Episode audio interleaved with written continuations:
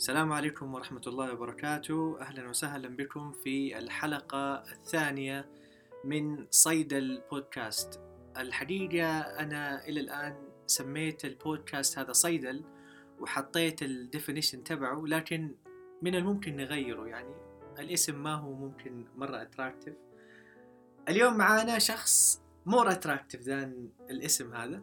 آه، معانا اليوم الدكتور خالد الجعلي. هو ما شاء الله معروف في آه، في في تويتر. قبل ما نعرفه نحن في السعودية ما شاء الله هو في في من جامعة الملك عبد العزيز وطلع معيدية وحصل على ال PGY 1 وال PGY 2 وأيضا أمور أخرى. نديك الميكروفون يا دكتور خالد؟ تفضل. طيب. طيب أول شيء وعليكم السلام ورحمة الله وبركاته. آه، أهلا بك دكتور عبد المحسن و... واهلا بكل اللي بيسمع المقطع. إن شاء الله يكون مقطع مفيد. آه، طيب آه، كنت حابب تسألني أول شيء إيش ال... يعني إيش المسيرة في الصيدلة؟ خلينا نسالك أول شيء من هو من هو خالد؟ من كذا فجأة كيف كيف خالد صار infectious disease ID طيب. آه طيب أنا طبعا آه، واحد من الصيادلة. آه، الصيدلة يعني تخصص واسع مرة. آه، في جانب ال clinical وفي ال non-clinical وكلها مهمة. أنا شخصيا حبيت الجانب ال clinical ما أعتقد بالضرورة إنه أهم من ال non-clinical بس أنا هذا الشيء اللي أنا حبيته. و بداية مع الأمراض المعدية تحديدا أنا بديت بإني كرهتها صراحة. بعدين حبيتها بعد كره. ف آه، ليش كرهتها؟ أتوقع أنا أتوقع صراحة زي أغلب زي أغلب آه، طلبة الصيدله والصيادله يعني طبعا كم كم كم أي دي فارماسيست موجود في السعودية وبيدرس دفعات كلية الصيدلة. نفسه آه، أيوه يعني تقريبا ما في يعني جدا محدود. فأنت تتكلم أنت كرهتها أيام الجامعة؟ أيوه أيام الجامعة نعم. أوكي. يعني لأنه أول تعرض لي للموضوع الأمراض المعدية يعني كان يمكن يعني في الجامعة في سنة آه، أعتقد خامسة كان في منهج ال infectious disease وال... وحتى قبلها في ال pharmacology في سنة ثالثة. آه، من أيام ال antibiotics أنت خلاص حرب. يعني أنا صراحة يعني مثلا في ال pharmacology لما ذكرت كل ال chapters آه الوحيد اللي كان فيه حتى زيادة ال antibiotics يعني مو بس يحفظون ال mechanism of action وال side effect لا كمان تعرف أنواع الميكروبات والبكتيريا. وما تخلص. وكانوا يقولون هذه بعضها ترى ما ذكرنا لكم كلها هذه بعضها. أصلا الاسماء تخوف. فقلت إيش إيش التعقيد هذا أسماء يعني؟ ال microbiology أيوه أسماء ال microbiology تخوف ولا حتى المضادات يعني يعني ليها خصوصية كذا يعني. مو بس والله side effect و efficacy لا كمان في شيء اسمه resistance و... وأنواع الميكروبات و... فيعني لما أخذت ال pharmacology صراحة ما حبيتها كثير آه بالذات حتى ال microbiology يعني. فيعني ما كنت عارف بالضبط كيف يعني حأفتكر دي المعلومات في ال practice بس بعدها في طبعا ال therapeutics مرت علي مرة أخرى. يعني في ال therapeutics يعني زي يمكن أعتقد كل الجامعات في السعودية يعني ما أعتقد في ID pharmacist في جامعة بيدرس ذاك الوقت آه، إذا ماني غلطان. آه، فاتشرحت لنا يعني بطريقة سريعة. اللي كانوا بيشرحوها كانوا إيش هم طب الباك آه، طبعا هذه مشكلة في أغلب كليات الصيدلة حاليا وهي كانت المشكلة دي في حتى في يعني في كليات أمريكا زمان. آه، طبعا الماجستير وال PhD درجات محترمة وقديمة الكل عارفها. آه، لكن أحيانا في بعض المجالات يعني مع الوقت ممكن يعني مثلا زي الطب مثلا بيعتمدوا على يمكن ال residency والممارسة. والتدريب السريري أكثر من إنه يعني بيكون يعني مبني في الأصل أو في الجانب الأكبر على يعني الجانب النظري إنه يكون الجانب النظري نعم. أكاديمي. نعم.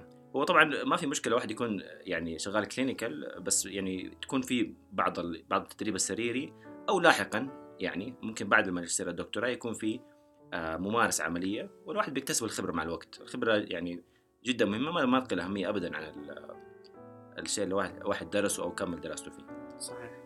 ف في ملاحظة كانت إنه في أغلب المناهج يعني يعني ما كانوا بيدرسونا.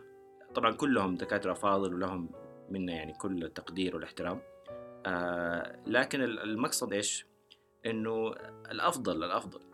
يعني لو لو الشخص كان بيدرسك من ممارسة عملية في تخصصه هذا الأفضل لا شك طبعا و يعني الطلبة في الكلية عندنا أعتقد دحين يعني فاهمين الكلام هذا آه لما بيدرس الشخص لما يعني الطلبة بيدرسهم يعني دكتور بيكون ممارس هو أصلا ممارس في المجال صحيح. وبيشوف حالات وبي لما بيجي بيشرح المنهج ما بيشرحه ما بيشرحه ك copy and paste من الكتاب أو طبعا. ما بيحاول يفهم ويتخيل ويعطيك الصورة. أمثلة حية يعني يعطيك نعم. يعني حتى مو بس يعني إنك روح أنت يا فارمس روح طبق لا يقول لك ترى في فيزيشن جنبك في تمريض في إدارة في لجان في يعني يعطيك كيف ممكن تطبق. بالضبط. فكان في كذا ملاحظة. يعني كنت يعني أحيانا بعض المناهج ما كنا نفهم مضبوط. نحس إنه نفس العضو هيئة التدريس يمكن ما بيكون متمكن مرة من من هذاك المجال تحديدا. يمكن يكون يعني متمكن في مواضيع أخرى بس مجالات معينة أحيانا كنا نحس إنه يعني تعرف يعني فاقد الشيء لا يعطيه. يعني كل ما الشخص كان فاهم أكثر المجال كل ما اعطاك أكثر. كل ما يعني كان في نوع من يعني حتى نحن نفسنا يعني أحيانا بنضطر نشرح يعني مواضيع ما هي تخصصنا الرئيسي. صحيح. فنحن نفسنا بنحس بنوع من التقصير لما بندرسها. فأكيد يعني كانوا اللي يدرسونا بعض المواضيع. آه، كان يمكن يحسوا بنوع من الصعوبة في توصيل المعلومة وبالتالي بتأثر علينا. يعني أنت دحين أول شيء كرهت ال infectious disease نعم. في الجامعة. نعم. والتعليم ما كان التعليم الممتاز. نعم. وبعدين رحت سويت PGY 2 في ال infectious disease نعم. إيش ال حلو. طيب آه طيب اذا يعني أنا أتوقع الشيء اللي اللي صار لي بيصير لأغلب الناس أتوقع. آه يعني في الكلية أحيانا الواحد زي كذا إنه ما يعني آه الأمور ما تكون واضحة يمكن آه يبغى مجال معين وما يعرف يعني شخص معين في, في هذا المجال يعني شغال سوق العمل وشايف اللي بيصير فيقعد يعني يمكن سنين محتار والأمور ما هي واضحة ما واضحة عنده لين ما يوضح مع توضح مع الصورة. طيب أنت مبدئيا إيش كان في يعني إيش كان توجهك؟ آه في الكلية صراحة ما كنت عارف بالضبط إيش أبغى أروح وصراحة أنا ما أنصح بشكل عام إن الواحد يحدد شيء معين وما يكون عنده مرونة إنه يعني يشوف شيء ثاني. يشوف شيء ثاني لأنه ناس كثير يعني غيروا تخصصاتهم واهتماماتهم بعد ما جربوا أشياء معينة.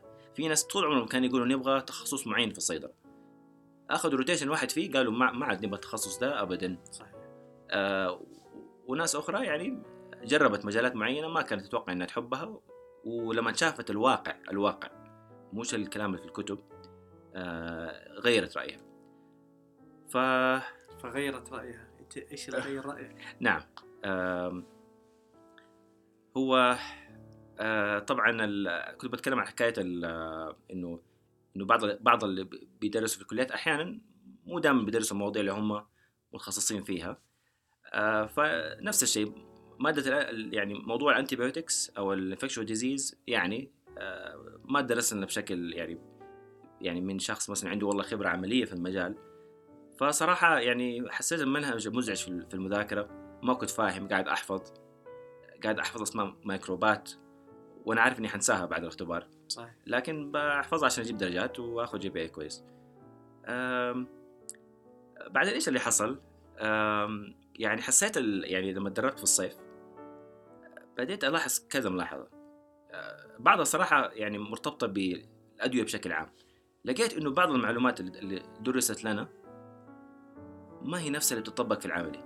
صحيح. فطبعا استغربت هل يعني في البداية كان يعني يمكن زي كثير من الطلبة كان في بالي إنه هم غلط في المستشفى. يعني ما هم عارفين الشيء الصحيح مثلا. آه يمكن بيطبقوا الشيء اللي درسوه من 20 سنة. يمكن لقيت إنه مو دائما آه هذا الشيء صحيح. في, في الواقع أحيانا في الكلية ممكن آه وتحصل. فالواحد الطالب نفسه لازم يكون حذر صراحة. مو أي معلومة تنعطى له حتى لو من يعني عضو هيئة تدريس. مو شرط تكون صحيحه دائما 100% في معلومات يكون فيها خلاف. صحيح. في كل مجال دائما في ناس متعصبة. ممكن تحسب إنه الأمر يعني أبيض أو أسود. لكن في بعض الأمور صراحة بتكون خلافية.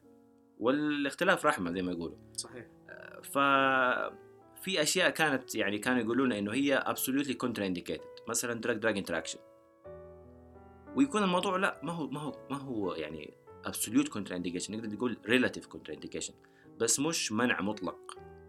منع مطلق يعني ما أبغى أشوف ولا مريض على الدواء ده لكن أنا بشوف مرضى على الدواء هذا.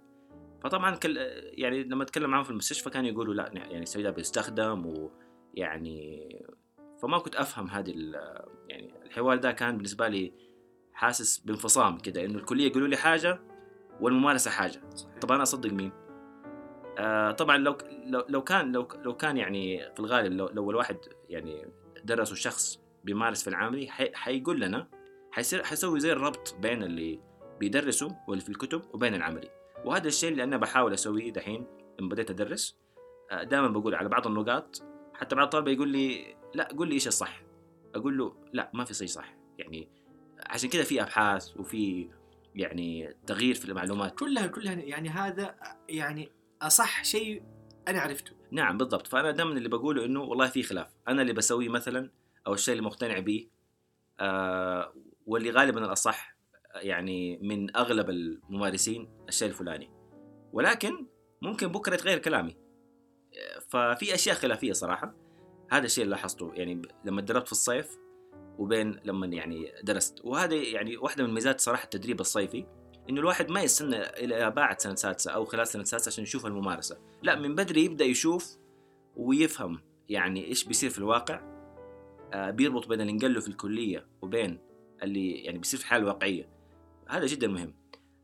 بس كيف ممكن الواحد يسويه يعني يعني أنا لو مثلا دحين أنا ب... أنا طالب وقاعد أسمع دحين ال... يعني اللقاء هذا كيف أنا ممكن أعرف؟ يعني أنا السنة ال... أنا في سنة رابعة الآن. كيف أعرف هذا الشيء؟ آه كيف تعرف إيش؟ انه إنه كيف أعرف إيش اللي صار في البراكتس وإيش اللي بيقولوا لي هو في الكلية. نعم. طبعا هو الطالب لو لسه ما تدرب في صيدلية ابدا ما حيعرف صراحة. صحيح. يعني نحن يعني صراحة مستحيل نشكك في كل معلومة يقولها ال ال يهديك. يعني عضو تدريس آه، في في أمور ممكن واحد ممكن يسويها الطالب. آه، طبعا هي ما هي ما هي سهلة يمكن أحيانا بسبب الوقت بس الواحد ممكن مثلا ياخذ الموضوع من ال- العضو التدريس اللي يعني تشرح له ياخذ مثلا ال PowerPoint أو ال sheet ويبدأ يقرأ من مراجع أخرى ويبدأ يقارن.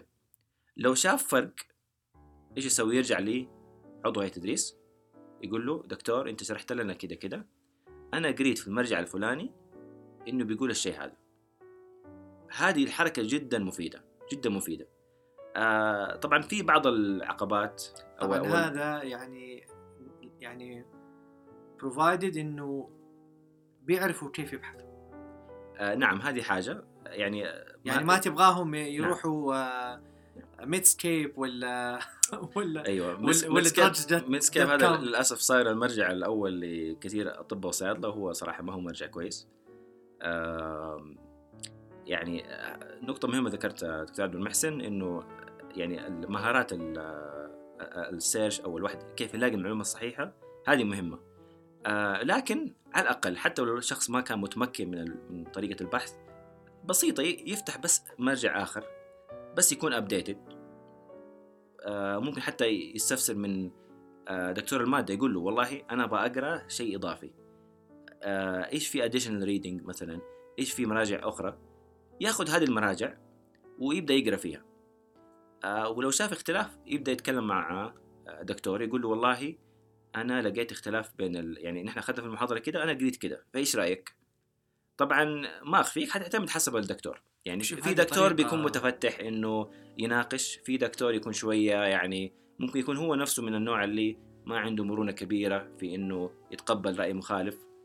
لكن أعتقد أعتقد أعتقد يعني يعني نسبة كبيرة من الدكاترة يعني يعني ممكن مستعد إنه يحاور ويتكلم مع الطالب.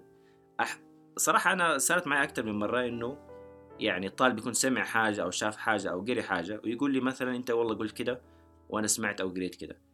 آه، في أحيانا كثير يكون لا يكون صار في سوء فهم من الطالب. صحيح. هو أعتقد إنه في تعارض وهو ما في تعارض في الواقع. بالعكس تكون المعلومتين مكملة لبعض أو موضوع آخر. فهنا الطالب بالعكس هذا الشيء يساعده في إنه إيش؟ يطور تفكيره ويبدأ يعني إنه يحس إنه والله إنه فهم حاجة غلط واحد قال له أنت فهمت غلط مثلا هو المعلومة كده كده يبدأ يراجع نفسه. وهذه بتسوي زي السيلف اسسمنت والواحد يبدأ إيش؟ بعد كده لما يجي يقرأ يقرأ بطريقة يعني فيها نوع من النقد وفيها نوع من الحذر. أعتقد يعني الطلبة الآن مستمتعين باسترسالك في هذا الموضوع وبص... يعني بحكم إنك أنت في الجامعة وبتدرس فهم أكيد بي... بيعانوا من هذه المعضلة أيوه طبعا يعني خبرتي برضو محدودة آه، أنا أنا راجع يعني أنا أول سمستر أدرسه اللي فات فلسه يعني يعني مبتدئ أعتبر وأحتاج يعني سنوات أكثر عشان أفهم الطلبة أكثر أبدأ يعني هذه حنجيك عليها إنه إيش سويت من أول ما جيت بس خلينا نرجع. أيوه خلينا أنت الآن يعني خلصت كلمة كنت بتكلم عن المضادات إنه أيوة. يعني كيف غيرت بالضبط. يعني طيب إحنا أنا تكلمت عن مو- عن عن- يعني أنا وأنا في الكلية إيش اللي صار معي ما حبيتها في البداية. ويعني يمكن التدريب الصيفي شوية خلاني أبدأ أشوف أشياء تكون يعني interesting بالنسبة لي. وبعدين سويت حركة لأنه لقيت في لما درست في الصيف إنه تستخدم بشكل مرة كبير مضادات. أنا في الكلية ما كنت أعرف كنت أقول أنا أخذت أدوية كثير ما أعرف مين من الأكثر استخداما. التدريب كان في المستشفى الجامعي؟ آه، صراحة أنا ما درست في المستشفى الجامعي للأسف آه، طول فترة ال- آه، الكلية. آه، يعني يعني أتيحت لي الفرصة صراحة في أماكن أخرى. يعني جربت مستشفيات كثيرة مستشفى ملفات القوات المسلحة. آه، الوالد الله يرحمه هو كان شغال فيها وكانت هذه يعني أول مستشفى أتدرب فيها في الصيف. آه، دربت في صيدلي صيدليات آه، موجودة في المولات. community نعم هي community نعم. بس community داخل السوق يعني. ممتاز. آم، ويعني دربت برضو في مستشفى الملك فهد العام. كان في ميزة أياميها إنه كان كان يمكن أحد المستشفيات ال- القليلة أو يمكن الوحيدة اللي كانت يعني لحد ما التدريب كان فيه نوع من ال clinical في الصيف قبل سنه سادسة. ما شاء الله. فهذا الشيء اللي خلاني يعني أتدرب هناك. اتدربت برضو في ال IMC شوف الطب الطب الدولي. نعم. أعتقد هذه اللي دربت فيها في الصيف. فبس يعني بديت أشوف صراحة آه، بعض الممارسات. ولقيت إنه استخدامها كبير جدا المضادات ولقيت نفسي ضايع فيها. عرفت إني يعني زي ما بقول ما في ما في مفر من المضادات أنا حاولت أقول والله هذا واحد من المواضيع في في الأدوية. أنا مو مشكلة أضبط باقي المواضيع مثلا. بعض المواضيع ما كانت محببة عندي زي ال antibiotics ال arrhythmia. ما ما حبيتها كثير يمكن ال epilepsy فهذه ما كنت يعني مهتم بها لكن لقيت كيف المضادات تستخدم بشكل كبير. وشفت يعني زملاء في المهنة في الواقع لقيت إنهم بي- بيتدخلوا بشكل مو قليل صراحة من ناحية المضادات جرعاتها تظبيط الجرعه حسب وظائف الكلى ولقيت يعني ولقيت فرص. يعني وطبعا أي صيدلي دائما يبحث عن فرص. يعني كيف هو يتدخل؟ كيف ممكن يضيف؟ ف يعني إيش سويت؟ بديت أدور على آه يعني أنا خلاص قد اني اختبرت في المادة وخلصتها ومستحيل يعني أطلب آه يعني ما إحنا نظام ساعات مثلا أروح أسجل في مادة جديدة أخذ ال antibiotic مرة ثانية مثلا. فإيش سويت؟ أخذت آه، ورشه لقيت ورشه عمل workshop أو محاضرة خاصة بالمضادات الحيوية overview على المضادات الحيوية هذا فين كان؟ هذا كان في الجامعي وكان من أحد الأطباء في المستشفى الجامعي آه، بروف طارق مدني ما شاء الله فما شاء الله يعني جدا متمكن من المجال آه، كان طبيب طبعا. آه، وكانت معروفة سمعت عن الكورس حقه وحضرت صراحة ال- الكورس. قلت أنا يعني أنا رحت ما رحت عشان أنا مهتم بالكورس. تستكشف. لا أ- أ- يعني أب- أبى أستكشف وكمان يعني أنا ماني حابة المجال فأبغى أجرب شخص آخر يشرح لي هو. أيوه. أو شخص يكون ممارس صراحة. ممتاز, ممتاز. لأن أنا حسيت أول المشكلة كانت إنه يعني ماني حاسس المعلومات عملية ربطها بالواقع كان ضعيف. فحاولت أحضر لشخص معروف اسم معروف ويعني ممارس واسمع إيش يقول. أنا بس بس حبيت أطلع منه بالبيزك فقط. يعني أنا بس أب... يعني أنا حكا... أنا كنت أول كارهها وما بعرف أي شيء عنها أبغى بس يقول لي إيش المهم. عشان أمشي حالي في في العملي. فرحت صراحة وكانت يعني يعني يعني صراحة شيء مختلف تماما كأن كأنه الموضوع ما أخذته أس أساسا. يعني هذا كان ال turning point؟ آه من ضمن ال turning point طبعا هو بس هذا أول واحد. هي حاجة تراكمية صراحة. تمام. يعني أنا استمرت أشك أش يعني أشكك في يعني إنه هل أدخل هذا المجال إلى آخر لحظة. لكن هذا كان يمكن من من أول الأشياء اللي هي إيش؟ يعني خلتني أحس إنه والله ما هي بطالة مضادات. والله ظريفة يعني فيها يعني يعني فيها فيها كلام جميل و وفهم فهمها مفيد. يعني اولا كنت احسب انه أنا مطلوب مني بس أحفظ. لما حضرت من شخص ممارس لقيت إنه والله الموضوع فيه فهم. لو أنا فهمت يعني حيكون لي دور مهم. فهذا يعني يمكن التجربه اللي في الكلية الأساسية قبل الامتياز. في الامتياز آه يعني طلبت روتيشن infectious disease كنت آخذ حالات زيادة infectious disease آه وبديت أحب أحب المجال صراحة. حسيت إنه من ضمن المجالات اللي ممكن أتخصص فيها. كان في رغبات أخرى بس آه هذه كانت يعني من إيش إيش الرغبات الأخرى؟ أنا ماني حاب أقول مجالات معينة عشان لا أحد يزعل. يعني عادي جدا عشان نبغى نعرف كيف عملت elimination مو أنا أنا صراحة في تخصصات يعني كانت كنت أعتقد إن هي رقم واحد في الصيدلة ودور الصيدلة فيها هو الأهم. لكن أنا تجربتي الشخصية ويمكن أكون غلطان لقيت لا. فأنا ما أبغى أسمي التخصص لأنه الناس حيزعلوا مني اللي متخصصين في المجال. بشكل عام بصراحة ممكن أنا أقول لك بعد الحوار هذا. نقفل البودكاست وأقول لك.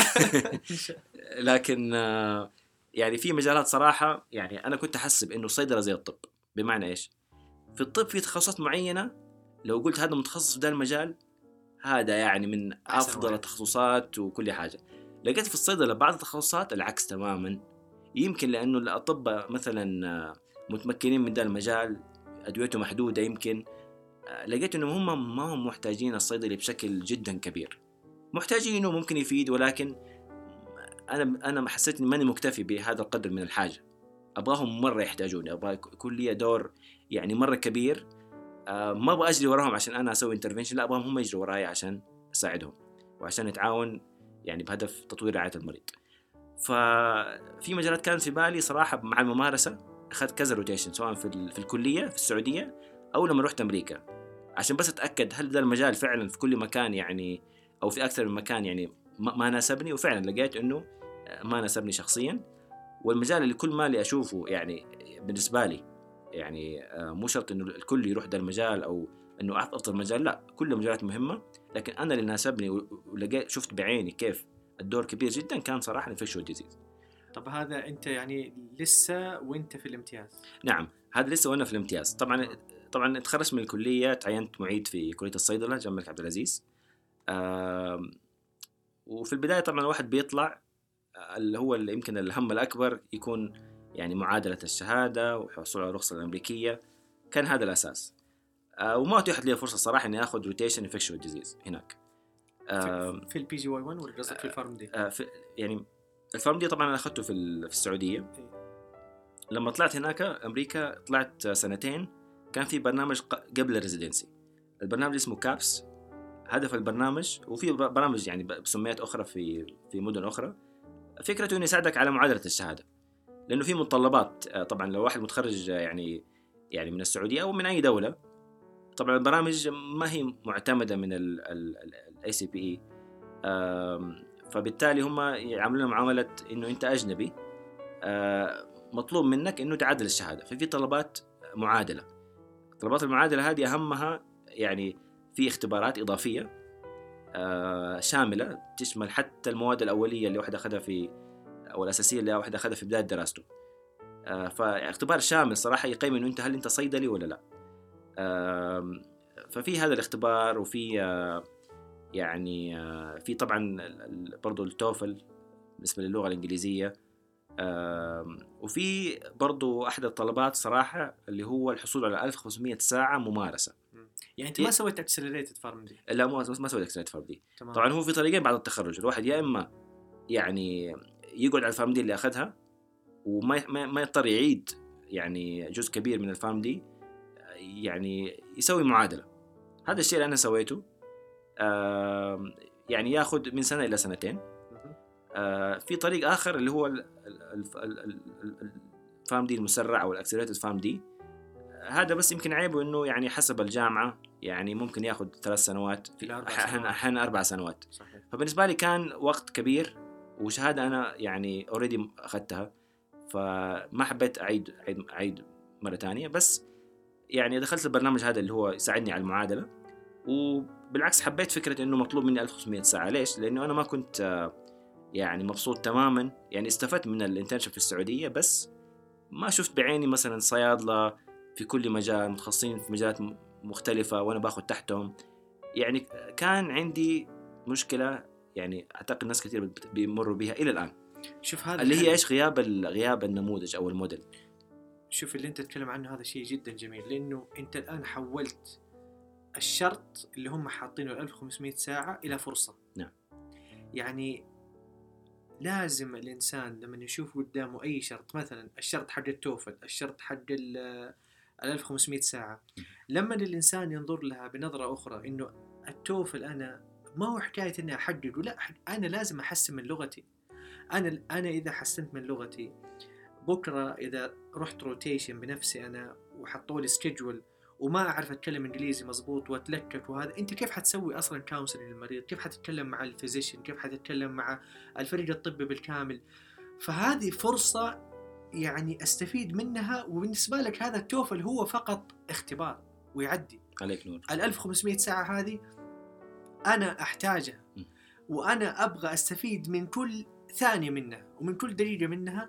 لأنه بكرة لما أجي أخش البراكتس عارف كل حاجة. بالضبط. أنا أتفق معك تماما. آه نقطة جدا ممتازة صح. لأنه دائما لما يكون عندكم متطلب حاولوا لا تعرضوا فقط إنه هو متطلب أو هو شيء الواحد مضطر إنه ياخده. لا إذا لم تحب ما تعمل يعني إذا لم تعمل ما تحب فأحب ما تعمل.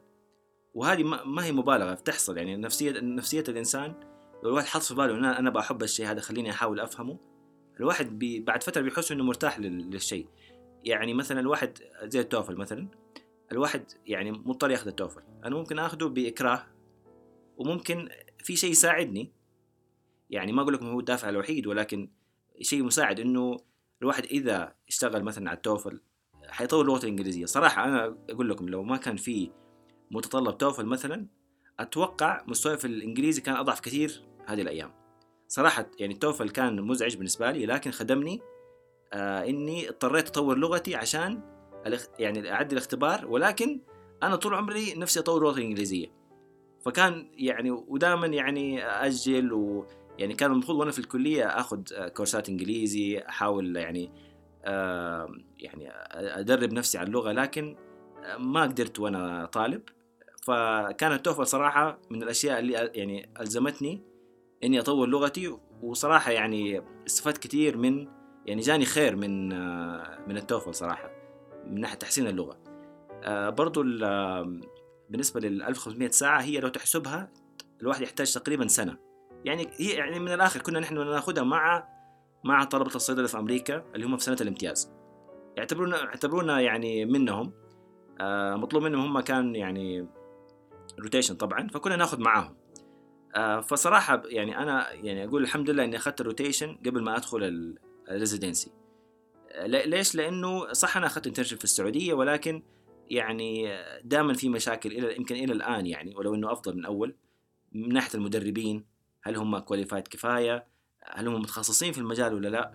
يعني ده عندنا هذه المشاكل ف يعني صراحة كنت محتاج إني أعيد الامتياز هناك عشان يعني أكون جاهز قبل ما أبدأ ال residency وبدل ما أضيع وقتي في ال residency أقعد أتعلم ال basic لا أنا تعلمت ال basic في الامتياز وأنا مستعد إني أصير فعلا resident وأنا في مرحلة ال residency وال residency طبعا هدفها هي يعني هي زي يعني بتربط بين ال أو مرحلة انتقالية للممارس بين هو هو طالب آه يعني تحت إشراف كامل إلى إنه يصير جاهز إلى إنه خلاص يصير صيدلي ممارس آه في العملي وعنده يعني الأدوات أو المهارات اللي تساعده على إنه يمارس.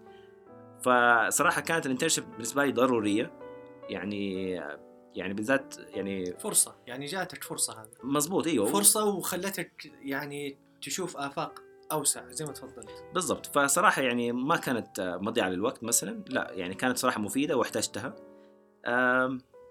طبعا آه، سنة هذه السنتين ال- البرنامج هذا اللي قبل ال residency لاحظ أنا ما أخذت ولا شيء عن المضادات الحيوية وال infectious فما استفدت شيء من هذا المجال. وكان نفسي أشوف أجرب بنفسي هناك عشان أشوف بعيني.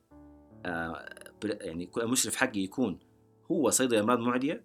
كان نفسي وما ما زبطت. فإلى الآن أنا ما شفت بعيني ولا صيدلي في حياتي أمراض معدية. يعني نموذج قدامي أقول أنا أبغى أصير زيه أو أنا مبسوط من من دوره في الممارسة وأنا يعني يوما ما ممكن أصير مكانه. إلى الآن السؤال ده ما عندي ما, ما عندي له إجابة. يعني لا- لاحظوا أنا تخرجت وصرت معيد وابتعثت وخلصت سنتين معادلة وأخذت رخصة مزاوله المهنة الأمريكية وأنا ماني عارف.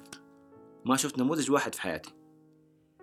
آه بعد كده بديت اللي هي الحمد لله ال PGY 1 أو اللي هي السنة الأولى من ال residency طبعا كانت عامة pharmacy practice فهنا طبعا كانت كان يعني هي في الغالب infectious disease من ال rotation الاجباريه في أغلب برامج ال residency فأخذت infectious disease وطلبت كمان الكتف اختياري. لأنه هذا المجال اللي كل ما لي يعني أمارس ألاقي نفسي يعني هذا أحسن مجال لي أحس قدراتي وشغفي لهذا المجال. ولكن ما بحدد بشكل نهائي ليش؟ لأنه خايف إنه أقول بس أبغى مرض معديه خلاص يصير أنا طول فترة ال residency أبدأ إيش؟ مخي بس بس يهتم بالمضادات. أنا ما أبغى الشيء هذا. طب افرض ما لقيت قبول أمراض معدية. كذا أنا هنا ضيعت السنة على الفاضي ومستواي ضعيف في باقي المجالات. إيش كان إحساسك في أول يوم ما سويت ال rotation infectious؟ طبعا يعني أول شيء لاحظته طبعا إني شفت نموذج قدامي. يعني هذا يعني كان طبعا حاجة يعني كل الكلام اللي سمعته أول الفيديوهات اللي سمعتها الكلام اللي قريته والمذاكرتي للمضادات حاجة ولما شفت قدامي نموذج حاجة ثانية. وطبعا انبسطت إني لقيت إنه والله في دور بعيني بشوفه. مو بس والله بناخذ محاضرات مثلا والله دوركم كده حتسوي كده ونجي في العملي مثلا مو كل شيء بنلاقيه. لكن لا هنا لقيت بعيني إنه فعلا أشياء درستها وما درستها حتى. يعني كيف بتطبق في البراكتس وكيف إنه لو ما كان الصيدلي موجود يعني آه يعني يمكن كان المريض انضر يعني آه يعني طبعا معروف ف- ما عملوا فأيوة فكانت فكانت هذه برضو يعني حاجة أكدت لي إنه أنا أبغى أمراض معدية ويعني خلاص أنا يعني بديت أركز- وجودك ليه قيمة وجود. وجوده له قيمة تأكدت من هذا الشيء خلاص. يعني شفت يعني لقيت الأشياء اللي اللي بت- بتسويها مشرفتي قلت أنا أقدر أسوي الأشياء هذه إن شاء الله في المستقبل. يبغى لي شغل على نفسي لكن ما أتوقع انه إنه صعب جدا إني أوصل للشيء اللي بشوفه. كيف كان ال يعني الفيدباك منها أو منه؟ آه عن إيش يعني؟ يعني عنك يعني إنه أنت جاي متحمس على الروتيشن هذه. طبعا يعني آه يعني طبعا في في طبعا تقييم طبعا ويعني يعني مناقشة. يعني أنا كنت بتكلم مع المشرف حقتي من من البداية إنه أنا ترى مجالي حتى في المقابله الشخصية قبل البرنامج قلت لهم أنا صراحة مهتم أكثر شيء بدا المجال. طبعا دائما في المقابلة يعني دائما لو لو لو كان في rotation وفي preceptor في المجال اللي أنت تبغاه قول إنك يعني إيش مهتم بالمجال. لو ما كان في أحد لا تقول أحسن. لأنه كده حيقول لك أوه طب أنت not good match أنت ما, ما تناسب المكان. صحيح لأنه صارت. تصير ناس يقول لك والله نحن نبغى ده المجال. وما يحضروا ف...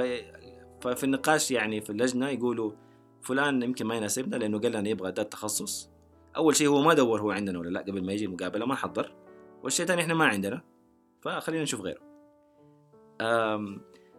فهي عارفة يعني حتى مشروع ال مشروع ال هو مطلوب طبعا البرنامج يكون معتمد من ال ASHP لازم بحث. فحتى البحث من البداية قلت لهم أبغى بحث خاص بال antibiotics خلاص أنت كده أيوه. آه طبعا أنا حاط في بالي يمكن أشياء بديلة. آه يعني لو ما زبطت معايا لأنه المشكلة فين كان كمان كانت؟ آه يعني ما في بوزيشن يعني قليلة جدا اللي هي تكون أمراض معدية في أماكن يسمحوا آه يعني قبول أشخاص يعني أجانب. آه، بسبب موضوع الفيزا والتأشيرة. يعني كان هذه العقبة الأساسية صراحة. مش إنه والله مثلا نحن ما إحنا مؤهلين ولا شيء. العقبة الأساسية كانت إنه أغلب المستشفيات ما تعرف كيف تقدر تقبلك ك resident ما عندها مثلا مكتب يساعد في, في, في الشيء هذا شيء جديد عليهم. فهذه كانت المعضلة الأساسية بالنسبة للسعوديين. والأماكن اللي تقبل يعني ممكن تقبل أجانب أو في فرص المكتب حقهم إنه مستعد يتناقش إنه يقبل يعني ناس بفيزا وكده يعني كانت مرة محدودة. فأنا كنت شايل هم طول عمري إني إيش؟ يمكن ما ألاقي. بعد يمكن بعد كل هذا ما ألاقي في infectious disease آه صار شيء صراحة خلال سنة يعني ال residency الأولى PGY 1 إنه آه يعني فتح يعني position في واحدة من المستشفيات آه، المستشفى ممتازة آه، لكن كان في بعض يعني من غير ذكر أسماء اسم المكان لكن يعني كان كان كان لي يعني يعني زميل قال لي يعني الحمد لله يعني قال لي هو راح كان موجود في المكان اللي فتح فيه ال- ال position هذا حق الامراض المعدية وقال لي إنه الموضوع لسه في البداية وما هو مرتب ويعني غير معتمد من ال ASHP يعني وطبعا هو مو شرط يكون معتمد من ال ASHP عشان يكون كويس لكن يعني من الأشياء اللي تساعد صراحة. آه ويعني ما, في اهتمام يعني كبير. يعني أحيانا بعض البرامج إنه والله ممكن نقبلك بمبلغ مادي تدفعه الملحقيه ويلا نحن حنسيبك في المكان وبالتوفيق. فأنا ما كنت أبغى مكان زي كذا لا أبغى مكان يعني أبغى أتدرب زي زي أي واحد هناك. ما أبغى ما أبغى يكون في تفريق بين إني والله أنا سعودي أو غير سعودي. فأبغى مكان كويس صراحة يهتم بي وأكون يعني جاي. يعني أنت والله حتستلم آه، يعني يعني جزاه الله خير من الحقيقة والدولة دعمتنا. حتاخذ نصيبك بس على الأقل دربني كويس. فاتضايقت إنه المكان يعني كان لسه في بدايته وما كان يعني يعني يعني بالذات إني أنا ما كنت عندهم أصلا. لو أنا كنت عندهم يمكن حقدر أمشي حالي. خلاص أنا تدربت قيدي تدريب كويس فأقدر أمشي حالي السنة الثانية. لكن لا أنا ما كنت عندهم. فبالتالي يعني أروح مكان أنا ما ما أعرفه وكمان يعني يمكن ما في إشراف مزبوط فما عجبني الوضع صراحة. والشخص اللي كان هناك جزاه الله خير قال لي قال لي بالنسبة ليك أنت لا تجي. آه، شوف لك مكان أفضل يكون أحسن بالذات إنك ما تدربت في هذا المكان. فبديت طبعا ما كان قدامي أي خيار بالنسبة للأمراض المعدية. يعني أنا حاب المجال بس ما في أي position موجود. غير هذا ال position في بدايته وفي طبعا هذا الكلام هل هل أنت تتكلم أنت قبل ما تخلص ال PGY 1 طبعا أيوه طبعا لأنه يعني الواحد تقديم يبدأ والواحد خلال ال PGY 1 يبدا يشوف ال يبدأ يشوف نعم. و- وطبعا المشكلة اللي واجهتني إنه إنه عشان ما في أماكن فلا أنا. أنا محتاج أستحدث مكان جديد. يعني أنا محتاج أكلم مستشفى أقول لها ترى أنا فلان و... وأشرح لها يعني يعني الموضوع كامل عشان يفتح يرضوا يفتحوا لي position أو لا. فبديت الرحلة هذه صراحة من يوم بديت ال PGY 1 يعني بديت ال PGY 1 ما استنيت لآخر ال PGY 1 لا بديت أدور على مكان يقبلني ويكون فيه إشراف بشكل جيد. هل هذا ينطبق يعني على أغلب التخصصات؟ يعني ممكن ولا ولا على التخصصات اللي تكون نادرة يعني. آه، يعني حسب الآن ال infectious disease ما صار نادر زي أول. نعم هو في أمريكا موجود ال infectious disease هو مو مو موجود هو موجود. ولكن المشكلة إنه الأماكن اللي فيها موجود يمكن ولا واحد منها يعني كان لي يعني سابق يعني خبرة مع مع الأجانب والفيزا. صحيح. فأغلب الناس تكلمهم يقول لك طب أنا ليش آخذ آه، شخص بفيزا وتأشيرة ويمكن تزبط ويمكن ما تزبط وهيدك أيوه ال logistics أيوه. فصراحة معذورين هم يعني. إنه ما ما ما حيفضلونا بسبب الشيء هذا. ف... فهذه هذه المشكلة. والأماكن الموجودة وقتها للأسف زي ما قلت لك إنه ما بتقبل يعني ما فيها أمراض معدية. آه برضو برضو جاتني فرصة أحد الأماكن كان تخصص آخر.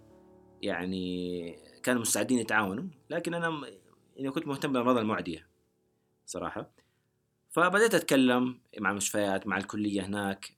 يعني وألين ألين ما صارت إنه سبحان الله المكان اللي أنا كنت فيه في ال PGY 1 كان يجي فيه صيدلي part time آه يجي في الليل في أوقات معينة في يوم معين ما كنت أشوفه. آه قالوا لي ترى هذا صيدلي أمراض معدية. قلت لهم طب هذا إيش؟ كيف بيجي وكذا فشرحوا لي إنه والله في هذا بس بيجي part time في الشهر بيجي كم مرة. بيجي يشتغل في الصيدلية يعني آه يعني يس- يسترزق وكذا ويعني هو أصلا شغال في أحد مستشفيات آه كلية هارفارد الطبية. وهو صيدلي امراض معدية. قلت لهم طب هذا عنده برنامج؟ قالوا لا ما عنده برنامج. فاقترحوا علي إني أكلمه انتظر وقت وقت يعني أحد الأيام اللي يجي فيها. أخفش فيه و... وأقول له أنا فلان و... و... وبشير الفلاني فقعدت معاه مرة وكلمته وقال لي. يعني ما كان فاهم طبعا فكرة إنه والله أنت كيف أنت سعودي وأنت كيف عندك الرخصة خلاص وأنت بتاخذ فارم دي. يعني يعني كان الموضوع بالنسبة له جديد تماما ما عنده فكرة عنه. وقال لي أنت يمديك يعني تشت... تمارس عندك رخصة؟ قلت له نعم. فقال لي أنا أول مرة أسمع عن الموضوع. وأنا ترى ما عندي برنامج امراض معديه قلت له طب مو مشكلة إيش نبدأ برنامج؟ كنت تكون هذه البداية. قال لي والله يا خالد أنا كان نفسي أبدأ دائما برنامج بس مشكلة الفندق. قلت له ممتاز. نحن جايين الجرح. الحمد لله الدولة دعمانا. يعني في فندق. آه قال لي بس برضه لازم أتأكد يعني كويس إنه في فندنج هذا يمكن يساعد على يعني على إنه نبدأ لكن لازم أتأكد من المستشفى. آه ف فوقتها طبعا بدأت قدمت ويعني letter of recommendation ويعني كلمت ناس يكلموا ويعني ارسل يعني أرسلت له اللي يبغاه ويعني يعني حاولت جاهدا إنه أبدأ معاه. ليش؟ لأنه أول شيء كان في يعني فرصة آه، يعني residency أمراض معدية. وكان الشخص صراحة يعني معروف جدا في المجال وممتاز. وقالوا لي لو دربك يعني غالبا حيكون حيدربك بشكل كويس. وقابلت الراجل يعني الحمد لله يعني حسيت إنه حستفيد جدا لو دربت تحته. ويعني سألت عن المكان اللي بيمارس فيه. طبعا مستشفى تابع لكلية هارفارد الطبية يعني الناس بيجوها من يعني كل مكان في العالم عشان يتعالجوا عشان يتدربوا. فأنا ما دربت يعني في مستشفى زي كده في ال PGY 1 مع إنه برضه كانت ممتازة. فتحمست للموضوع صراحة. وصراحة يعني بالذات اللي هي ال PGY 2 أو أو يعني ال residency المتخصصة مهم إنه إيش؟ تعتمد صراحة على ال director أكثر لو ال director كويس ال director حق ال pharmacy عفوا حق البرنامج ال residency برنامج آه، أيوه لأنه PGY 1 يمكن فيها تشكيل يعني واحد يجرب كذا rotation بس المشكلة ال residency التخصصيه مشكلتها إيش؟ إنه غالبا حتكون في مجال معين. فأنت حتكون أغلب rotation مع نفس الشخص مثلا بتسوي rotation معينة. فلو هو لو هو كويس إن شاء الله إن شاء الله السنة حتكون ممتازة. فجدا اهتميت بالموضوع وجاني قبول في مكان ثاني بس آه، تخصص ما كان امراض معدية. وما كنت أبغى صراحة. فالموضوع هذا يعني تابعت معاه تابعت معاه. متى جاني الرد النهائي؟ يعني بالموافقة. جاني كده إيميل خلاص إنه يعني خطاب إنه موافقة في البرنامج وحنبدا بعد عشر شهور محاولات. وأنت كنت آه، فين في في, في ال PGY 1 وأنا الحمد لله أنا بدأت من بداية ال PG 1 أدور على ال PGY 2 كويس. فيعني أنت 10 شهور. 10 شهور. في نهاية البرنامج يعني. قالوا لي الموضوع إن شاء الله ظابط. ونتابع معك لما ترجع السعودية نقول لك متى نقدر نبدأ يعني ممكن الأمريكان يتميزوا في هذا الشيء. انه هم من جد يعني تجلس معاه تتفقوا على شيء نعم. they would do it أيوه ناس كثيرة صراحة عمليين جدا يعني provided نعم. في funding أيوه مزبوط مزبوط فايوه فصراحة يعني يعني يعني جزاهم الله خير يعني الدولة والملحقية يعني صراحة يعني الدعم المادي هذا صراحة يعني فتح فتح. لنا أبواب صراحة طبعاً. يعني لولا الله ثم هم يعني ما كان قدرنا نكمل بالطريقة هذه. فالحمد لله آه، يعني رجعت السعودية بأنتظر انتظرت انتظرت يعني ستة أشهر لسه عبال ما يخلص الورق لأنه كان شيء جديد. فلاحظوا عشرة شهور هناك وكمان ستة شهور في السعودية عشان بس آخذ الشيء اللي أنا أبغاه. يعني 13 شهر. أي- آه، 14 14 آم، بس فالحمد لله يعني يعني انبسطت يو- يوم ما خلاص طلعت الفيزا وسافرت. أخيرا حبدا البرنامج اللي أنا أبغاه. يعني وخلاص يعني هنا أنا هنا إيش؟ يعني بديت بديت يعني residency تخصصيه في المجال. آه، طبعا ما أخفيكم خلال السنة كمان برضو جاتني كان شكوك إنه هل أنت اخترت المجال المناسب؟ مكان يمكن رحت مجال ثاني يكون أحسن. ليش جاتني شكوك؟ يمكن لأنه آه، يمكن ال- المكان اللي رحته آه، في ال PGY 2 آه، يعني بحكم إنه جديد يعني آه،. جديد والمستوى كان أعلى يعني من من من ال PG 1 صراحة. يعني المستشفى كانت احد مستشفيات هارفرد فالمكان يعني ال standard عالي جدا. نفس ال ID consultant لما أحضر ال rotation كنت أحس أحس إنه يعني طبيب المرضى المعدي أحسن مني بمراحل. يعني كنت أحس نفسي ما ماني مفيد كثير. يعني يعني صراحة يمكن يعني في في السعودية يعني وأنا طالب قدرت أسوي أشياء. في ال PGY 1 آه، شوي شوي بدأت شوي أعمل أشياء. لما رحت ال PGY 2 يعني تقريبا في البداية ما عرفت أسوي إلا شيء بسيط جدا. حسيت إني ماني مرة مفيد في الفريق. فهنا خفت من حاجة قلت طب إذا كان الطبيب ممتاز هل أنا ما لي دور؟ السؤال ده كان يجيني مرة كثير إنه أنا دحين آه لو اشتغلت مع طبيب ممتاز أنا ما ما حكون مفيد؟ هذه مشكلة. يعني هل أنا لازم أمشي مع طبيب آه مثلا مستواه يعني نص نص. نص نص عشان أنا أكون مفيد؟ طبعا كانت مشكلة بالنسبة لي يعني أنا بالعكس أبغى الطبيب يكون ممتاز يعني كلنا نكون ممتازين ونقدم يعني خدمة ممتازة للمريض. ففي البداية صراحة يعني حسيت إني فائدتي يعني محدودة جدا. ولكن الحمد لله يعني البرنامج كان مضغوط وكان يعني صراحة ترتيبه ممتاز ويعني صراحة يعني طور مستواي بشكل مرة كبير. حسيت إني في أسبوع في أسبوعين ما بحس إني نفس الإنسان صراحة. آه من من كمية الحالات اللي بشوفها من كمية الناس اللي بحتك فيهم من كمية الاشراف اللي بيصير. يعني صراحة يعني الواحد مو مجهوده الشخصي صراحة. يعني اولا توفيق من الله بعدين صراحة يعني يعني يعني هناك يعني أشكرهم صراحة يعني الاشراف والمتابعة. يعني أنا أنا ما أخفيك صراحة أقول لك بصراحة. يمكن الناس لما زي كذا ياخذوا شهادات عالية يمكن ما يبغوا يتكلموا عن أي يعني يعني إنه ما كانوا يعرفوا يسووا الشيء الفلاني أو كذا. أنا أقول لك يعني أنت تعرف وأنا في ال PGY 2 كنت أحيانا أخاف أمسك التليفون أكلم طبيب. أنا PGY 2 دحين أنا خلصت في السعودية فاهم دي وخل... ويعني تعاملت مع على أساس إنك فلتة. المفروض إني خلاص. يعني تقول لي واحد PGY 2 المفروض إنه خلاص لكن لا في الواقع صراحة. يعني الموضوع مو كذا يعني كلنا بنتعلم دائما وكل واحد فيه له عيوب أنا كانت مشكلتي يمكن إنه آه طبعا في, في ال internship في السعودية المشكلة إنه ما كنا نعمل round هذا هذا كان عيب كبير إنه ما كنا نعمل round كان صح في discussion كويس بس ما كان في round ففي كانت الرهبة من التعامل مع الفريق الطبي. آه هناك في ال PG 1 بديت أتعامل بس كانت وجها لوجه يعني. آه كنت أخاف مثلا يعني أتصل بتليفون على حالة ما أعرفها وأضطر أحدد بسرعة إيش العلاج أو إيش النصيحة المناسبة. كنت أحب آخذ وقتي عشان أدي ون ريكومنديشن فكنت خايف من حكاية إني والله أرفع سماعة على طبيب مثلا وبسرعه لازم أقرر. يعني كنت خايف من النقطة هذه بالذات إنه إيش؟ آه كان في ميزة في هذه المستشفى صراحة. هي ما هي موجودة في كل المستشفيات وفي السعودية غير موجودة ابدا اللي هي إيش؟ آه كان صيدلي الأمراض المعدية فقط. آه لو كان عنده لو كان مدرب معاه PGY 2 وعنده تدريب كافي كان من حقه إيش يسوي؟ كان يعني طبعا هناك عندهم يعني حتى عندنا في مستشفيات يعني عندها اللي هي ال antibiotic اللي هي restricted أو اللي تحتاج يعني موافقة من متخصص في أمراض المعديه.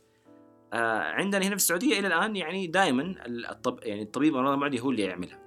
في أمريكا بعض المستشفيات الصيدلي الامراض المعديه إذا كان معاه يعني PGY 2 وعنده تدريب كافي يسمحوا له يقوم بنفس المهام اللي يقوم بها طبيب الامراض المعديه من ناحية اعتماد المضادات.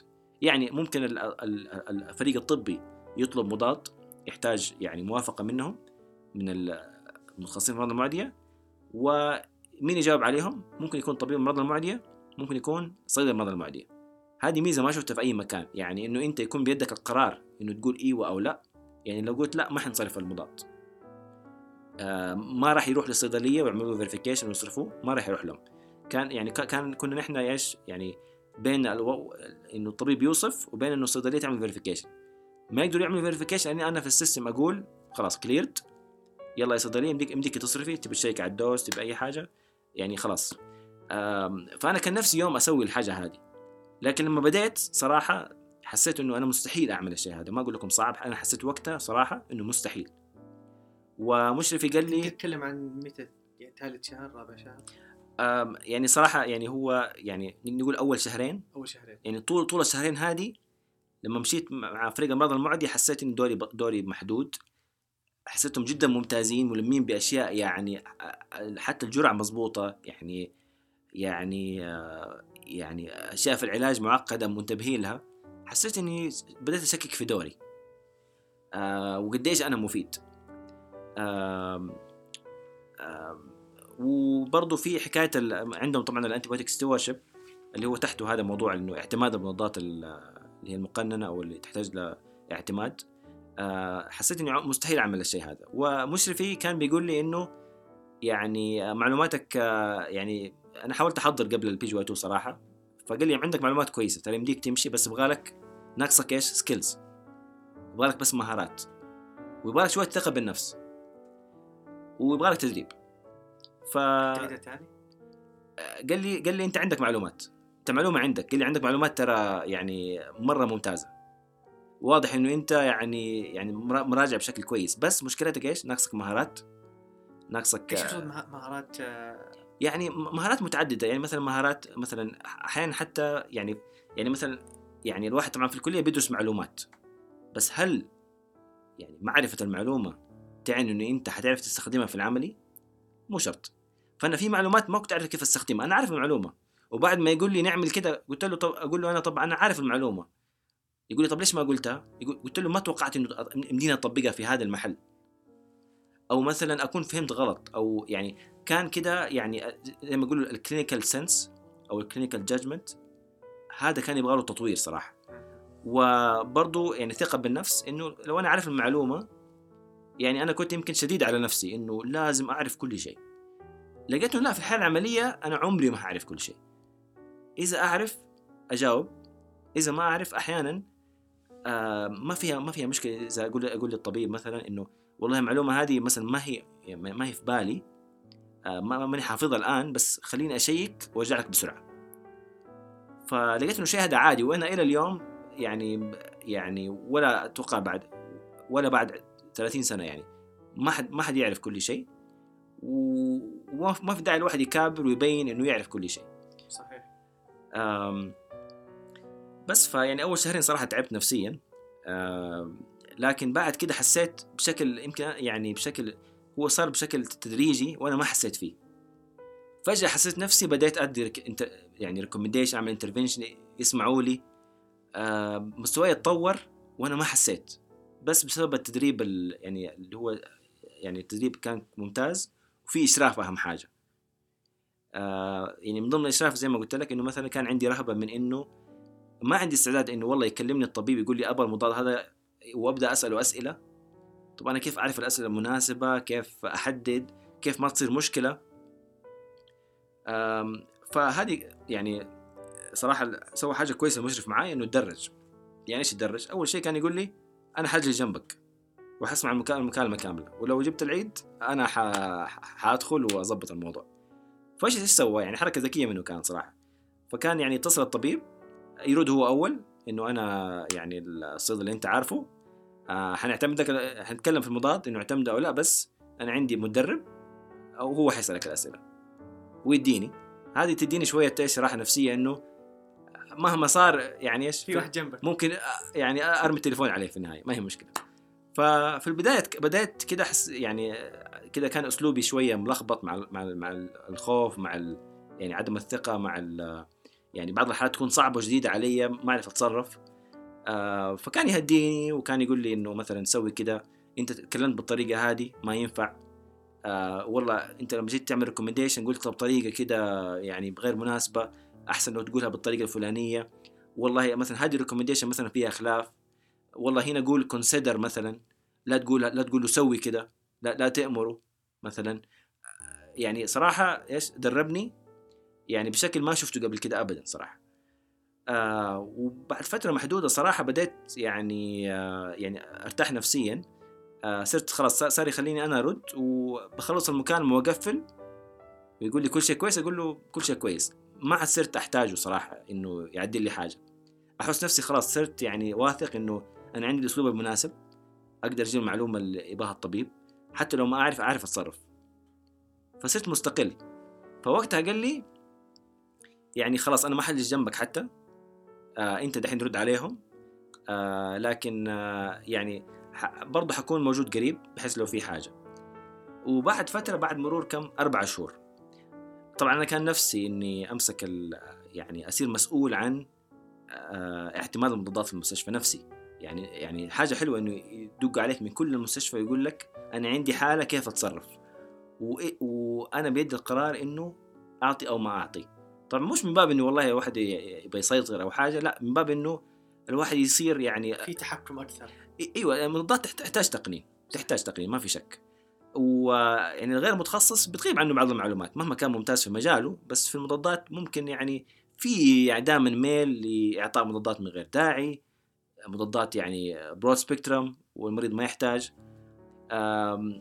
فنفسي يكون لي دور بالطريقة هذه إني أحدد إنه يعني عندي قدرة إني أحدد عندي قدرة إني أساعد الفريق الطبي في اختيار المضاد الصحيح أو القرار الصحيح.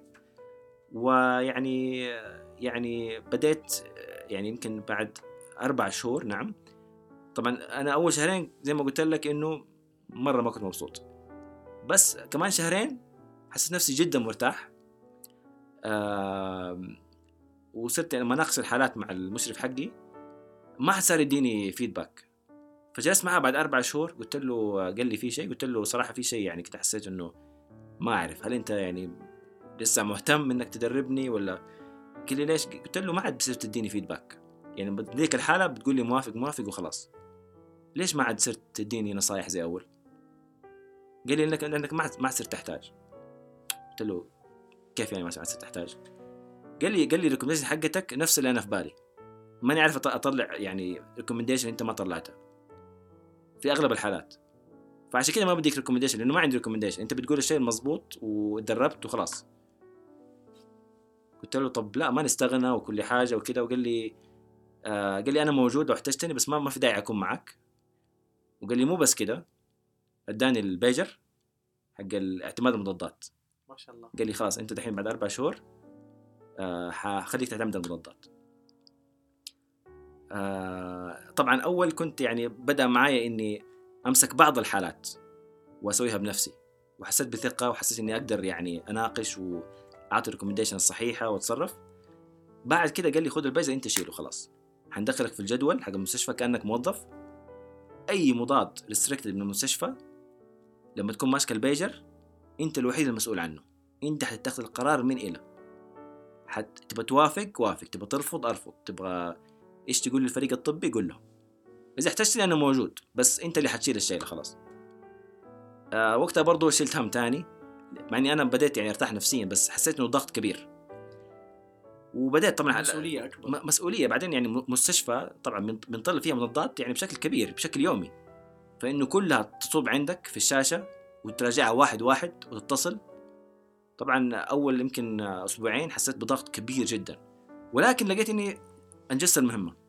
يعني عدت أسبوعين مثلا وأنا والله غطيت البيجر. آه يعني ما صارت مشاكل.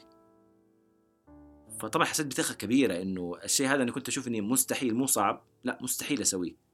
بديت أسويه. آه، بنهاية الأسبوعين حسيت إني خلاص نفسيا مرتاح حاسس إني أقدر آه، بعد كده خلاص صرت آه، في الجدول يحطوني.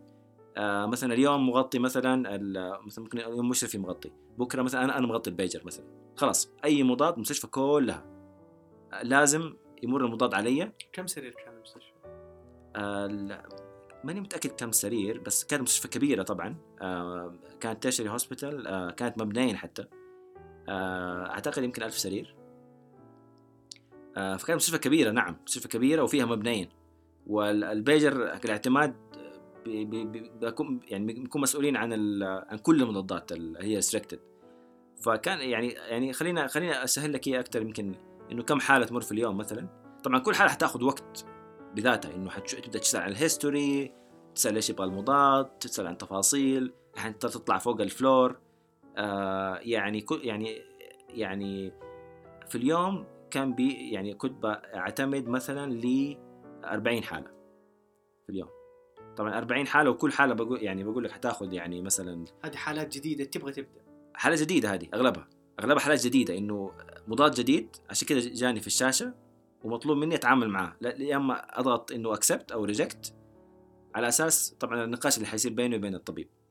ومو إنه والله هي حاجة يعني بس إنه إنه والله أغلبها أكسبت لا بالعكس كان يمكن نص الطلبات كانت ريجكت. أو تغيير بسيط مثلا آه والله تغيير الجرعة تغيير المضاد نفسه. فبالعكس كان جزء كبير منها ما كانت أكسبت صراحة. كانت يعني كان يعني بيصير في رفض للمضاد أو يعني يعني يعني اللي بيصير كان أحيانا إنه يكونوا يطلبوا مضاد لما يتكلموا معاك هم نفسهم يقولوا ولا أقول لك بلاش المضاد هذا. صح يمدينا يعني نمشي الحالة بمضاد اخف أو narrow spectrum أكثر وفي أحيانا لا تصير يعني يعني نوع من ممكن يعني يصروا على مضاد ويكون ما في أي يعني يعني في بعض الأطباء يكونوا صعبين يعني زي أي تخصص أو في كل المجالات في ناس صعبين يكونوا. بعضهم يصروا على مضاد من غير ولكن هنا ما يعني ما بصرف وبيكون تحت مسؤوليتي. آه وصارت حالات أحيانا إنه يعني يعني في حالة مثلا آه مريضة كانت آه يعني في ال ICU وتعبانة ويعني حالتها صعبة يعني ممكن تموت. وما هم عارفين إيش بيعالجوا بالضبط. وطلعت كانديدا في في الرئة. كان في يست في كانديدا. آه، فكسبت مضاد آه، فطريات. وكانت تبغاني أصرفه ورفضت. آه، وقالت لي المريضة بتموت. فقلت لها يعني طبعا أنا طبعا اتدربت على الأشياء هذه مع مشرف ايدي إنه المريضة بتموت مو معناته إنه أديها كل المضادات في الدنيا. لو سوينا كده يعني مضادات مضادات كم سنة وكلها حتصير مقاومة. لا الواحد يدي الشيء اللي يعرف إنه حيفيد أو احتمال يفيد لكن نحن عارفين إنه لو في كانديدا في الرئة معناته ما في أي فائده من المضادات هذه هي من ال normal flora من البكتيريا اللي عايشه في الجسم. آه يعني بتنمو بشكل طبيعي. هي ما هي مسببة لل- لل- للالتهاب الرئوي. هذه البكتيريا هذه. هذا الفطر ما يسبب التهاب رئوي. أنا عارف المعلومة هذه فخلاص مهما مريض تعبان يعني ما حيفرق معايا. فصريت إنه لا, لا ما حنديها وقلت لها المعلومة كذا كذا كذا.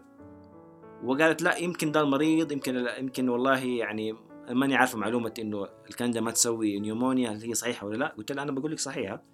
ويعني يعني شرحت لها الموضوع بشكل علمي حاولت إنه يعني يعني أشرح لها ولكن ما تفهمت وقالت لا المريض بيموت وإنت يعني يعني خلاص أصرف له أي حاجة. في بعضهم عنده هذه الفكرة. ويعني أنت تتحمل كل شيء. وإنت تتحمل كل حاجة. قلت لها ما عندي مشكلة. آه وقالت لي أديني المشرف حقك. فقلت لها طيب أديت كلمت المشرف وقال لها نفس الشيء الحمد لله. قال لها ما حنصرف لك. يعني مليان مرضى في ال ICU لو كل واحد بنينا بنينا له يعني مضاد فطريات آه، بنية إنه والله أغطي اللي طلع في الرئة يعني هذا يعني غير صحيح وحيؤدي لمقاومة وحن مرضى آخرين حيموتوا بسبب المقاومة. عشان مريض ما حيستفيد من الدواء. فقال لها نفس الرد والحمد لله ويعني فالحمد لله يعني كان يعني صراحة يعني يعني بنهايه البرنامج صراحة كنت مو بنهايه البرنامج يعني من من, من طيب في المريضة بعدين؟ ماتت ولا ما ماتت؟ طبعا طبعا هو كان دورنا وقتها طبعا موضوع الاعتماد المضادات هذا يجي لما ينصرف المضاد هل نحن حنتابع كل المرضى هدول من يوم ما دخلوا لما خرجوا لا هذا مسؤولية مين؟ طبعاً- فارماسيست طبعا كلينيكال فارماسي فلور هو بيتابع الشيء هذا okay فاللي كان بيعمل ال ICU pharmacist كان هو المطلوب منه يتابع الأشياء هذه. لكن ال ICU pharmacist ما يقدر يعتمد المضاد. فأنا اللي كنت بع- بعتمده أو لا بس- هو عليه ال follow up. بس بعد كده follow up. لكن صراحة حتى لو نفترض إنه هي ماتت مو معناته إنه إحنا سوينا شيء غلط. لا لا صحيح بس أنا أيوه أيوه. يعني just have a beautiful story أيوه أيوه أيوه.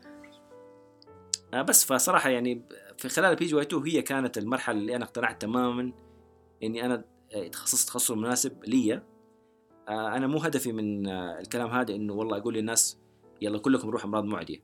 وما في شك وما في ما أتوقع في صيدلي يعني شاف ويقو- ويقول إنه أمراض المعدية تخصص مثلا ما هو مفيد بشكل كبير مثلا. يعني معروف دور الصيدلي كبير جدا في ذا المجال. ولكن في مجالات أخرى كثيرة أغلبها صراحة الصيدلي له دور كبير. فالتنويع التنويع مهم.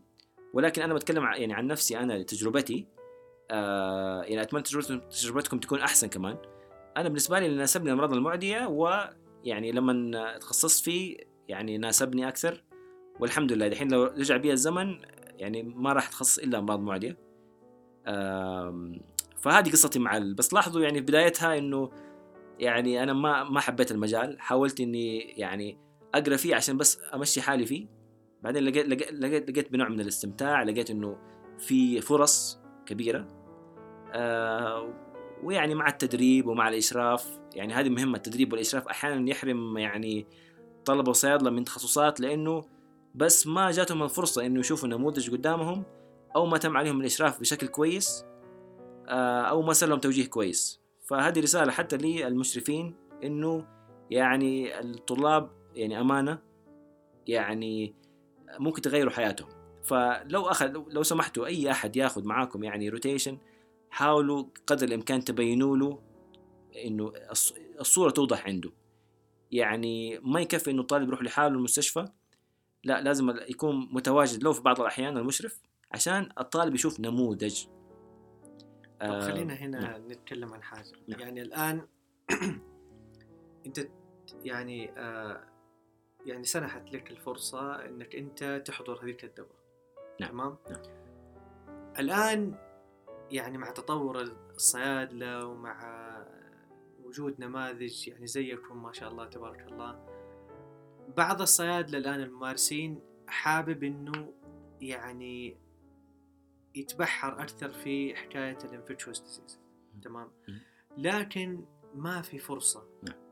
انه هو يطلع ويسوي المشوار هذا كله. فهو يعني يحب لو تعطي له بعض النصائح إنه كيف بإمكانه آه، يستفيد من ال resources اللي موجودة اللي ممكن أنت تتفضل وتقول لنا عليها. الشيء الثاني اللي هو ال- ال- الدرس اللي أنت اتعلمته إنه لما المشرف تبعك قال لك إنه أنت عندك ال content وعندك ال knowledge لكن يحتاج لك التدريب ويحتاج لك السكيلز ويحتاج لك الثقة بالنفس. فإيش ممكن أنت توجه لهم هذول النصيحة؟ طيب آه الشق الأول من السؤال اللي هو يعني ال- الشخص إذا حابب يعني طبعا الشخص إذا حابب يتخصص في امراض المعديه ويصير صيدلي امراض معديه آه يعني يمكن الخيار الأفضل في الأيام حاليا يعني طبعا الواحد لو إذا مصلحته الفرصة يسافر آه، بحكم إن هم يعني أقدم عندهم الصيدله السريريه ويعني قطعوا شوط طويل إحنا يمكن لسه في بداية الطريق. فالأفضل الواحد يمكن إنه يسافر. ويعني ويتخصص هناك. آه في بديل آه ممتاز صراحة وبدأ يزيد اللي هو ال residency في السعودية. آه طبعا المقاعد حسب علمي الأمراض المعدية محدودة برضو ففي مشكلة في المقاعد. لكن الواحد اذا قدر يحصل على مقعد ويتدرب في السعودية في برنامج residency سعودي ممتاز. فهذه حاجة. هذه الحاجتين الأساسية الواحد اللي ممكن يعني يصير صيدله أمراض معدية. طبعا أحيانا أحيانا الفرصة ما بتسمح مو معناته الواحد مستحيل خلاص يصير صيدله امراض معديه البعض بيلجأ لإيش؟ إنه ياخذ residency عام مثلا. آه، ممكن ما يلاقي فرصة مقعد آه، امراض معديه ولكن ممكن آه، بعض المستشفيات ممكن تسمح بما إنه أنت clinical pharmacist تقوم تقول له والله خلاص أمشي مع فريق أمراض المعديه آه، اللي بيحصل إنه بعد فترة من الممارسة خلاص بيصير يعني بيكتسب كثير من ال skills وال knowledge اللي هي بتساعده إنه يكون آه، صيدلي امراض معديه طبعا آه، هذه ما هي بديل عن إنه الواحد يكمل residency امراض معديه هذا الأفضل لأنه هذا يكون يكون به تدريب يعني مقنن و condensed ويعني من مشرف النموذج لكن هذا بديل يعني الواحد يعني مو مو معناته إنه ما لقى مقعد يعني خلاص. لا الواحد ممكن يكون clinical pharmacist وبالممارسة يعني يصير يمارس في الأمراض المعدية. ما هي هذه النقطة. يعني دحين أنت كنت في ال PGY 2 بتسوي ال infectious disease لكن فوقك مشرف. نعم. والمشرف بيقول لك يمين يسار. نعم. تمام؟ وصراحة أنا أقول لك لو لو ما كان علينا مشرف صراحة كان مستواي فرق بشكل مرة كبير. صراحة صراحة. يعني معني. أنا أنا نفسي أنا نفسي يعني يعني مو شخص آخر. أنا بقول لك أنا نفسي لو في عوامل لو ما تعرضت لها ما كان وصلت لبعض الأشياء اللي أحمد ربي عليها. صراحة في ناس كثير ساعدوني في الطريق وفي فرص كثيرة يعني لو ما كانت موجودة ما كان صراحة يعني. أنا لو يعني جلست زي ما أنا وما. ما كملت في الأشياء هذه صراحة ما كان وصلت لي يعني الأشياء اللي وصلت لها اليوم اللي أحمد ربي عليها الفضل يعني الأول لله يعني. ثم يعني الناس اللي ساعدوني. صحيح. يعني أنا بس بوضح هذه النقطة إنه يعني إذا أنت كصيدلي حابب وقرأت عن infectious disease وبدأت تروح rounds مع أطباء وكذا آه بعضهم يعني آه يصير عنده نوع من يعني يحس إنه هو خلاص الآن ID pharmacist تمام؟ بينما هو ال- ال knowledge اللي اكتسبه هو فقط من هنا وما جاء على وما جت على يد واحد أفضل منه أو واحد خبير أو اللي هو ال mentor حقه. نعم. تمام؟ فهذول الناس إيش ممكن أنت يعني يعني تنصحهم؟ نعم. أو إيش ممكن أنت تقول لهم آه okay جو وسويها وكل حاجة. لكن زي ما تقولوا إيش إنه be careful نعم. آه نعم. حاول إنك إيش ممكن يحاول يسوي على أساس إنه يضمن إنه هو يعني يعني ما هو رايح في الطريق الغلط.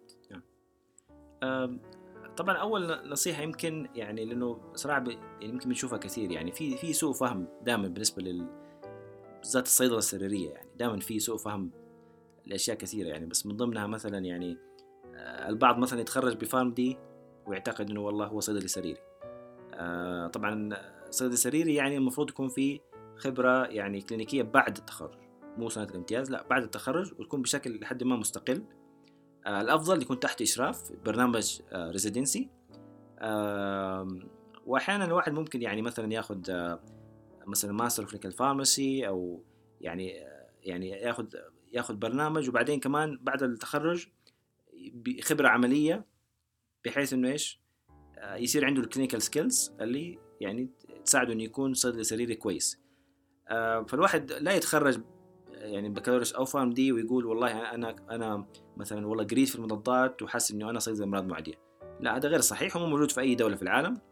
ومثلا في الولايات المتحدة اللي هي الأول دولة يعني بدأت الصيدلة الكلينيكية آه، عندها شروط عشان تكون يعني يعني صيدلي سريري في المستشفيات يعني طبعا بالنسبة للأمراض المعدية عندهم يعني المتخرجين الجدد بيلزمهم كلهم ب residency. المتخرجين اللي من زمان آه، بيقبلوا إنه الواحد يكون معاه مثلا residency عام آه، أو يعني يكون عنده خبرة عملية طويلة في المجال فبيمشوها. حاليا طبعا عندنا مشكلة العدد محدود فالواحد يعني الأفضل ياخذ residency البديل خبرة عملية. فالواحد يعني صراحة يعني يعني لاحظوا أنا الين ال PGY 2 وأنا كان في نوع من التردد في مهارات صراحة ما ما كانت ما كنت متمكن منها صراحة. يعني كان في في يعني حاسس إنه مجال كبير للتطوير إلين ال PGY 2 يمكن. فلا تستعجلوا لا تحكموا على نفسكم إنه والله أنا خلاص جاهز أنا يعني أقدر يعني خلاص وصلت أنا للقمة مثلا أو عندي عندي بعض المعلومات أنا خلاص هنا يعني إيش؟ لا يعني دائما يعني حاولوا تطوروا نفسكم آه يعني بالقراية بحضور المؤتمرات بالممارسة. آه طبعا يعني في ناس أحيانا يعني يكون عندهم مشكلة إنه صعب ياخذوا ريزيدنسي مثلا. في بعض البدائل زي ما قلنا الممارسة الواحد إنه يمشي بشكل يومي مع فريق الأمراض المعدية لو قدر.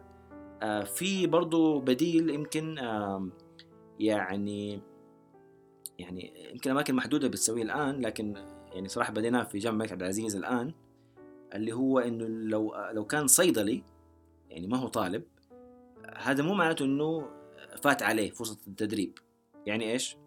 يعني آه، يمديه ياخذ روتيشن إذا العمل سمح له أو كان في برنامج مثلا آه، والله في برنامج مثلا ماجستير وبرنامج سمح له أو برنامج يكون يطلب إنه الشخص ياخذ روتيشن ف يعني عندنا جامعة عبد العزيز حاليا آه، بنسمح باستقبال حتى غير الطلبة.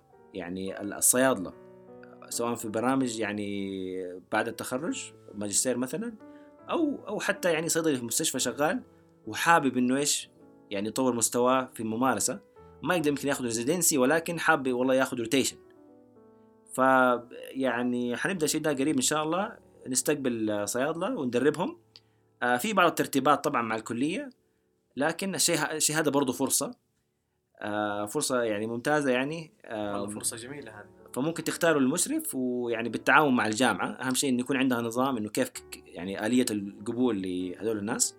فحاليا إحنا سوينا آلية وإن شاء الله يعني اللي حابب يعني يصير يقدم وفي فرصة إنه ياخذ rotation هذا exclusive للبودكاست آه، تبع هذا أول مرة يعني شيء ده يعلن عنه في بودكاست عشان خاطر آه، عبد المحسن.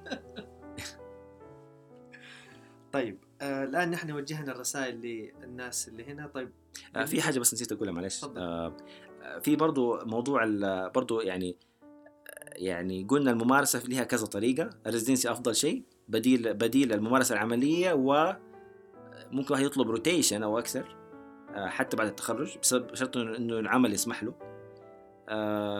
وفي برضو طبعا ما لا شك القراية الدورات. في كورسات تدريبية برضو هذه مرة مفيدة صراحة. يعني لا, لا تستهونوها بالذات إذا كانت بتعطى من ممارسين. يعني في كورسات كثيرة بتصير. إن شاء الله يعني أنا أنا وغيري حنسوي إن شاء الله كورسات. آه، ونناقش عمليا. يعني ما حتكون محاضرة من كتاب لا محاضرة يعني عملية. آه في كمان أحيانا كورسات آه يعني أونلاين. برضو في بعض الكورسات جيدة. يمكن من أشهر الأمثلة جمعية صيادلة الأمراض المعدية أو Society of Infectious Disease Pharmacists آه اللي هم اختصارهم SIDP. عندهم course آه اونلاين آه خاص بال stewardship والمضادات. آه ويتطلب حتى مشروع عملي عشان الواحد ينجز البرنامج وياخذ الشهادة. آه هذا برنامج في برضه برنامج عن طريق ال MAD-ID. آه عندهم برضه شهادة stewardship آه وفي برامج إن شاء الله حتصير حتى يعني إن شاء الله يعني محلية. بحيث إنها تكون أنسب ل يعني لينا بالأدوية اللي عندنا بال resistance اللي عندنا بالمتطلبات مثلا وزارة الصحة بخصوص يعني إنشاء ال stewardship program إن شاء الله حتصير يعني إن شاء الله أشياء متوقع السنة الفترة الجاية خاصة بينا. لكن اللي حاليا مستعجل ممكن يعني يشوف الأشياء اللي هي الأونلاين. آه، وذكرت الجمعيتين اللي توفر الأشهر كورسين موجودة. في حتى course دحين طلع آخر شيء لسه أنا ما شفته لكن عن طريق منظمة الصحة العالمية. ال WHO أعتقد إنه مجاني ويعني بيغطي يعني كذا حالة من ال infection والمضادات وال stewardship فيعني في كذا كذا طريقة الواحد صراحة يعني يطور نفسه. ولا صراحة الشيء الشيء أفضل حاجة صراحة موضوع إنه الممارسة صراحة. وبرضه الواحد إذا كان زي ما تفضل الدكتور عبد المحسن إذا كان الواحد ما هو تحت إشراف يكون مرة حذر. لأنه يا جماعة صدقوني أنا عن نفسي يعني غلطت غلطات كبيرة وفادحة. يعني وبعضها يعني غير ذكية ابدا. آه، لكن بسبب إنه في مشرف قال لي أنت إيش بتهبب؟ قال لي تعال. إيش هذا؟ وفهمني إيش الصح؟ فعشان كذا مستواي يتطور فاللي ما عنده مشرف يكون مرة حذر مرة يكون حذر. ولا ولا لا, لا يختار إنه والله والله أخذ والله مارس سنة مثلا مع فريق الأمراض المعدية. طيب أنت مارست سنة بس أنت ما كنت تحت إشراف صيدلي. آه فبالتالي كون برضه كون حذر وخليك يعني متفتح ل ومرن بخصوص يعني أي أفكار أخرى أو حاول تتكلم مع الناس تقرأ يعني لا تكون يعني يعني يعني تفكيرك متحجر إنه والله خلاص المعلومة اللي أنت شفتها في الممارسة أو قريتها من الكتاب هي الصحيحة لا. أنت عندك آه، ما في شك في في في قصور وفي ديفكت اللي هو إنه أنت ما ما كنت تحت إشراف متخصص. هذه مشكلة مرة كبيرة. آه، ولكن ما يعني إنك أنت خلاص ممكن تصير يعني متخصص لا. لكن كون أكثر حذرا من اللي آه، قد تم تم الاشراف عليه. وممكن تطلب روتيشن اختياري زي ما قلت لكم. في مثلا بعض الجامعات لو تسمح بالشيء هذا يعني أتوقع بيكون مفيد. إذا تسمح لي برضو دكتور خالد إني أضيف الناس اللي ما يكون عنده مشرف أو ما سمحت لي الفرصة انه يطلع residency أو شيء خليه يتواصل مع الناس المتخصصين. نعم. يعني زي حضرتك زي يعني الناس اللي دحين حتى المبتعثين أو اللي مخلص يعني من هنا local residency أتواصل معاه يعني خليه يكون هو ال virtual mentor تبعك نعم. يعني إن صح التعبير صح لأنه آه طبعا co co يعني كواحد يعني زيكم جاي من برا ومتعلم كل حاجة بالنسبة له لو جاله أي واحد بيسأله عن أشياء يعني هي will be happy ليش؟ لأنه لأنه بيشوف ال ال يعني ال challenge اللي هو فيه ما بيقدر يطلع residency وما بيقدر لكن أنا هنا بإمكاني أعطيك بعض المعلومات بعض ال tips فأنا أتوقع يعني وجودكم والتواصل معاكم جدا جدا مهم. اللي أنتم بتسووه إنكم إن شاء الله حتسووا كورسز ممتاز جدا لكن أنا أتمنى من الناس إنهم هم يجوكم برضو. نعم. يعني صح. لأنه هم اللي يحتاجوا. صح أنتوا الحمد لله رحتوا وجيتوا لكن نعم. هم يحتاجوا تعال دور على المعلومة نعم. لا تتقوقع في المكان تبعك نعم. أنت وتقول والله أنا ما ما أتيحت لي الفرصة ومش عارف إيه. لا ترى موجودين الناس هذول الآن جايين روح أنت أسأل عنهم فتش عنهم موجودين وهم ترى يعني والله ما حيقصروا صح أتفق معك تماما طيب دكتور خالد دحين بالنسبة نحن تكلمنا عن الناس الممارسين هنا. الآن في ناس آه، أو في صيادلة أنا بقول ناس يعني هم صيادلة يعني الناس بالنسبة لي دحين صيادلة في ال population في البودكاست هذا. نعم. الآن هم infectious disease آه، مثلا R 3 في السعودية نعم. أو إنهم يكونوا PGY 2 في في أمريكا. نعم. إيش تنصحهم في الفترة الحالية قبل ما يرجعوا لل practice تمام. آه طبعا صراحة يعني يعني أنا لو تقول لي إيش أكثر شيء ساعدك إنه آه، أو قواك من ناحية ال infectious disease مهارات ومعلومات؟ يعني صراحة برنامج ال residency بيكون مضغوط جدا ويعني يعني في تفرغ للتدريب يعني. يعني يمكن أحيانا حتى البيئة العملية ما تكون 100% ممارسة تكون فيها أشياء أخرى. لكن صراحة ال residency صراحة يمكن أحسن برنامج حتاخده في حياتك يمكن. تدريبي. آه يعني والسنة الامت... سنة ال residency هذه يمكن أكثر سنة حتكتسب فيها معلومات وتتعلم فيها أشياء جديدة. فل... فللأسف أحيانا الواحد يشوف آه يعني أو يسمع يعني يتكلم مع ناس يعرفهم مثلا بس بيتخرجوا بياخذوا الشهادة. هذه مصيبة. يعني بالعكس يعني أنتوا أنتوا في فرصة يعني ممتازة ترى يعني غيركم يتمناها ويمكن كان يستحقها أكثر منكم ولكن ما اتيحت له الفرصه فيعني خلينا نكون يعني شاكرين النعمه ونستفيد من البرنامج اللي إحنا فيه. آه يعني كل يوم جدد نيتك أنا ليش ليش باخذ البرنامج هذا؟ في ناس يكون نظرتهم على الشهادة إنه متى حخلص؟ كم باقي؟ كم شهر؟ لا كل يوم أنت في البرنامج حاول تستفيد حاول تعلم شيء جديد حاول آه يعني تطبق المعلومات اللي عندك وتكتسب أشياء جديدة. آه طبعا آه برضو لو كنتوا يعني أغلب الناس بياخذوا ريزيدنسي في أماكن ما حيشتغلوا فيها يمكن. هذا الأغلب يعني. بالذات اللي مسافرين برا طبعا في الغالب ما بيشتغلوا برا بيرجعوا. آه فهذه فرصة الواحد إنه يشوف ممارسة في مكان يعني مختلف. ولما يروح يشتغل بعدين في في في المستشفى حقته يبدأ يعني يعني ممكن يطبق بعض الأشياء اللي شافها. هذه ميزة. إنه الواحد بياخذ المعلومة من مكان ينقلها لمكان آخر. ويطبقها بنفسه. فهذا شيء شيء كويس. فحاولوا تسألوا وتعرفوا. يعني أحيانا أحيانا صراحة مو كل مكان حتى في ال residency مو كل مكان يكون الإشراف فيه مرة عالي وممتاز. آه يعني أنا أعتبر نفسي محظوظ والحمد لله يعني تسهيل من ربنا وتوفيق إنه الحمد لله كان في ناس كويسة دربتني ولكن مو كل مكان زي كده. آه في أماكن فيها إهمال خلينا صريحين. فيها عدم متابعة. أو إنه والله أنت خلاص دربت في ال internship يمكن دربت شهر في بداية ال residency يلا البقية انت انت كمل. آه فلا الواحد يعني لو حس بتقصير من المشرف إيش يسوي؟ يشتغل على نفسه. لا يقول والله والله ما في تدريب كويس لا يشتغل على نفسه ويحاول يزعج المشرف يروح له كل شوية. بعض المشرفين يكونوا صراحة كويسين ولكن ما هم من النوع اللي يتابع ورا ال resident موجود هذا النوع. فالحل مع هذول إن الواحد هو يكون بنفسه initiative هو هو يبحث عن المشرف وهو يقول له أنا قابلت كده وكده إيش رأيك؟ فاستفيدوا من المشرفين. آه يعني نوعوا في الروتيشن. آه يعني اكتسبوا علاقات مع المشرفين والمكان اللي أنتم فيه. آه ويعني صراحة أنتم في مرحلة يعني صراحة غيركم يتمناها صراحة فاستفيدوا منها. ويعني الله ينفع بيكم يعني بعد ما تخلصوا البرنامج. آه طبعا يمكن كلمة بس اللي اللي, اللي يمكن في أمريكا بالذات يعني. يعني آه لما ترجع لأنه أنا شفتها بعيني يعني هناك يعني practice بصراحة وعشان كذا يعني في ابتعاث ابتعاث يعني في الدول في الدول, في الدول برا بعض التخصصات من ناحية ال clinical pharmacy مثلا أمريكا متقدمة جدا.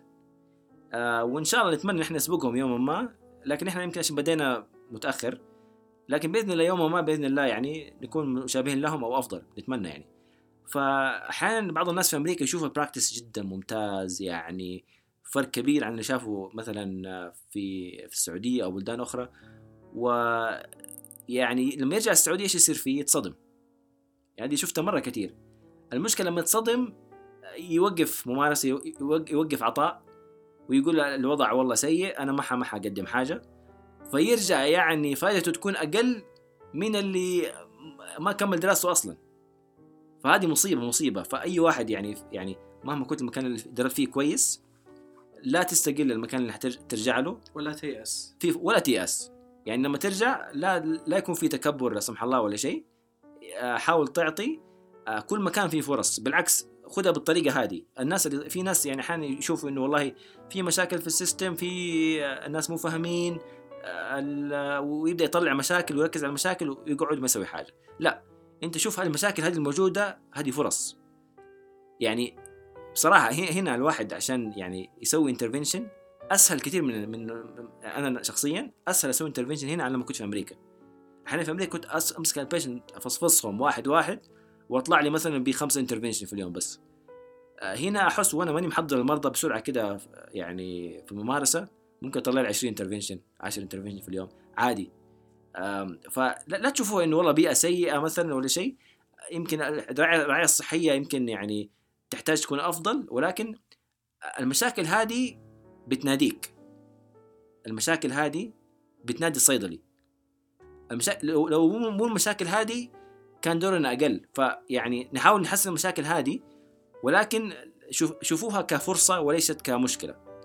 يعني لو في مشاكل في الجرع طيب أنا أنا أنا أنا في الجرع متخصص والمفروض أكثر واحد عارف في الجرع. اذا اذا ححاول أساعد موضوع الجرع. في اختيار غلط في العلاج هحاول أتكلم مع الفريق الطبي. هحاول أسوي بوليسي هحاول كذا.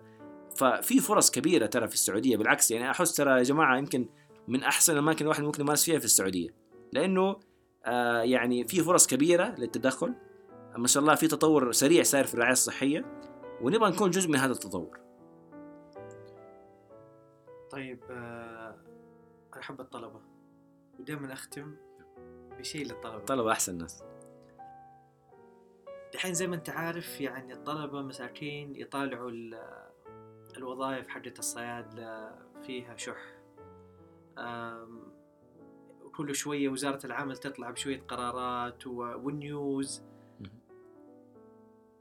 إيش ممكن تديهم كلمة أنت يعني لطلاب الصيدله الآن موجودين سنة ثالثة ورابعة مم. وخامسة وبيشوفوا هذه الأشياء أمامهم آه طبعا بشكل عام صراحة يعني يعني من ناحية الوظائف واشياء كثيرة في الحياة صراحة. يعني هو مبدأ حياة أعتبره. يعني لو واحد إذا ركز في المشاكل ما حيستفيد شيء. يعني حي حي حينام مهموم ويصحى مهموم آه يعني وما ما حيستمتع بالشيء اللي هو فيه ولا حيتعلم كويس وما حيغير شيء. يعني هو لو كان الهم هذا حيغير ال- الفرص مثلا أقول لك آه طيب يلا يعني عيش في هم وغم براحتك. بس ما بيفيد حاجة والمشكلة إنه يعني أحيانا بيحرم الشخص من من فرص في المستقبل. كيف؟ أحيانا الواحد لو ركز وطور نفسه يعني آه، وما ركز في ال- ال- ال- الحواجز الموجودة بعد فترة بتجيله فرصة يعني لولا الله وإنه هو اشتغل على نفسه الفترة اللي فاتت ما كان أخذها. والواحد شاف بعينه سبحان الله يعني جات فرص لناس عشان هم يعني أهملوا نفسهم طول الفترة اللي فاتت وقالوا ما حيجينا شيء. جاتهم الفرصة اللي كانوا يحلموا بها طول عمرهم وما اخذوها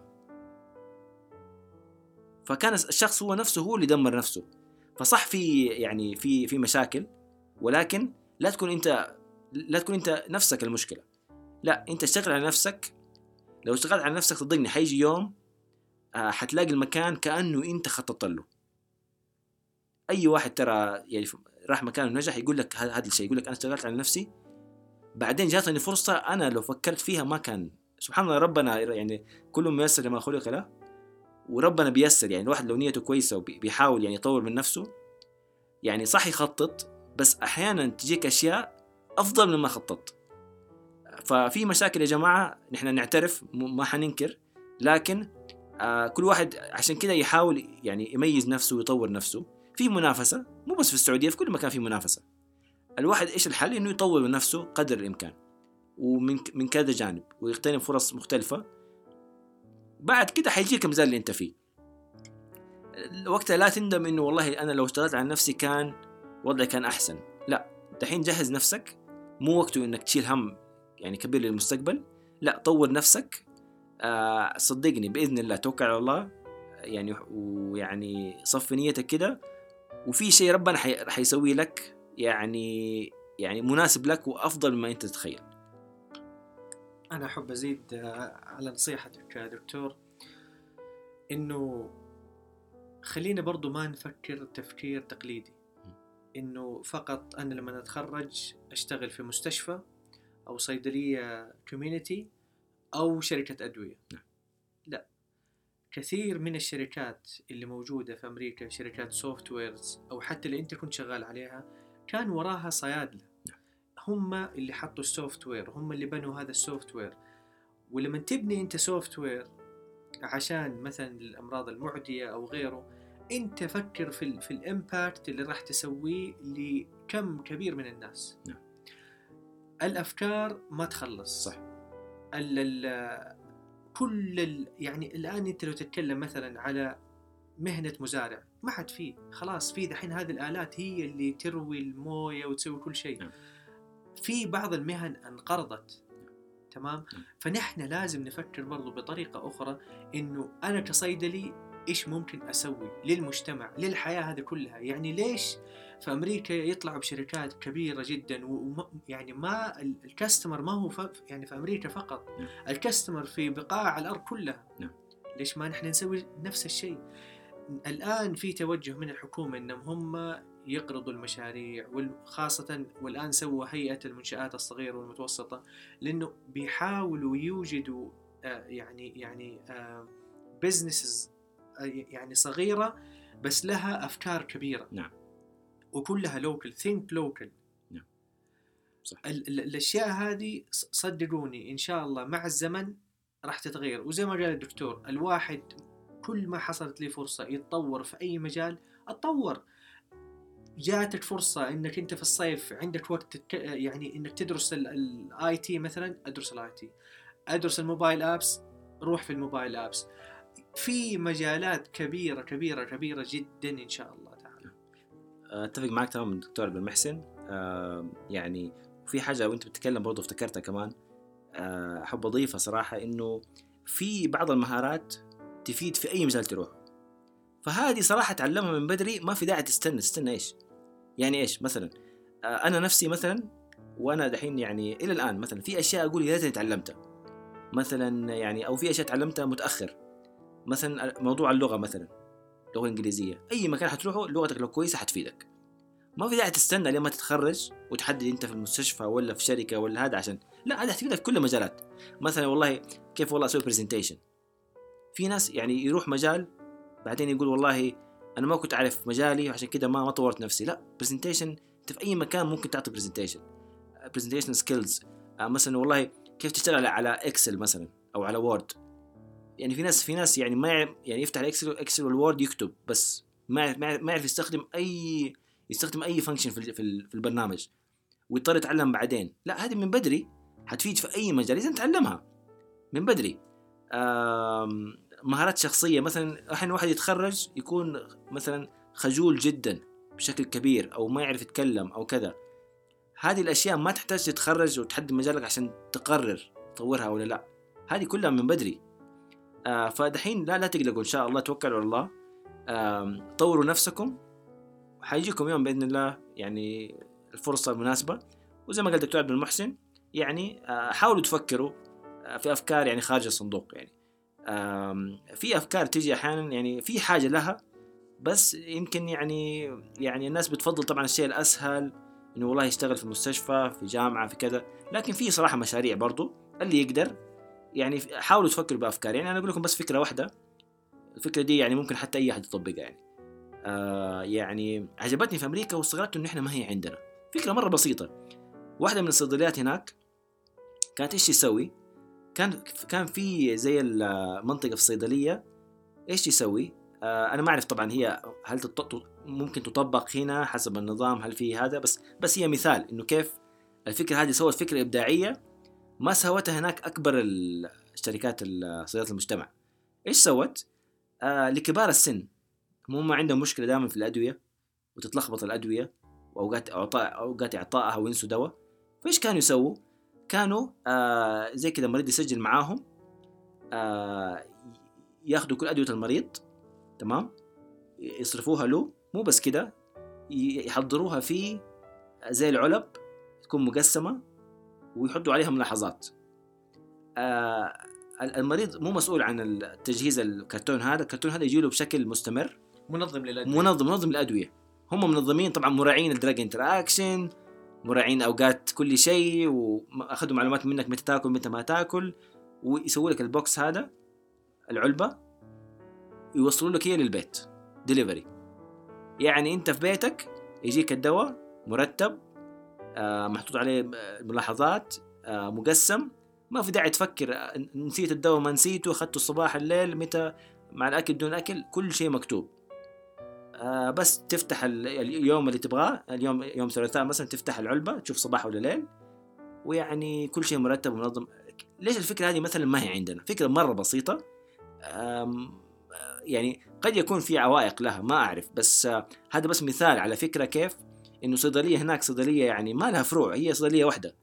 ونافست أكبر الشركات ال- أو صيدليات المجتمع إنها سوت هذه الحاجة. ويعني شغلها ماشي بشكل ممتاز ويعني دخلت عليهم دخل ممتاز وكل حاجة. فهذا بس كان مثال يعني كيف الواحد ممكن يطلع بفكرة بسيطة آه، تمس مشكلة موجودة ونحن المشاكل اللي عندنا ما هي قليل. يعني لو لو لو, لو فكروا الناس حيطلعوا بحلول يعني يعني ممتازة جدا. في الختام آه، دكتور خالد والله آه، نشكرك. الشكر الجزيل يعني على وقتك. أنا عارف وقتك ما شاء الله.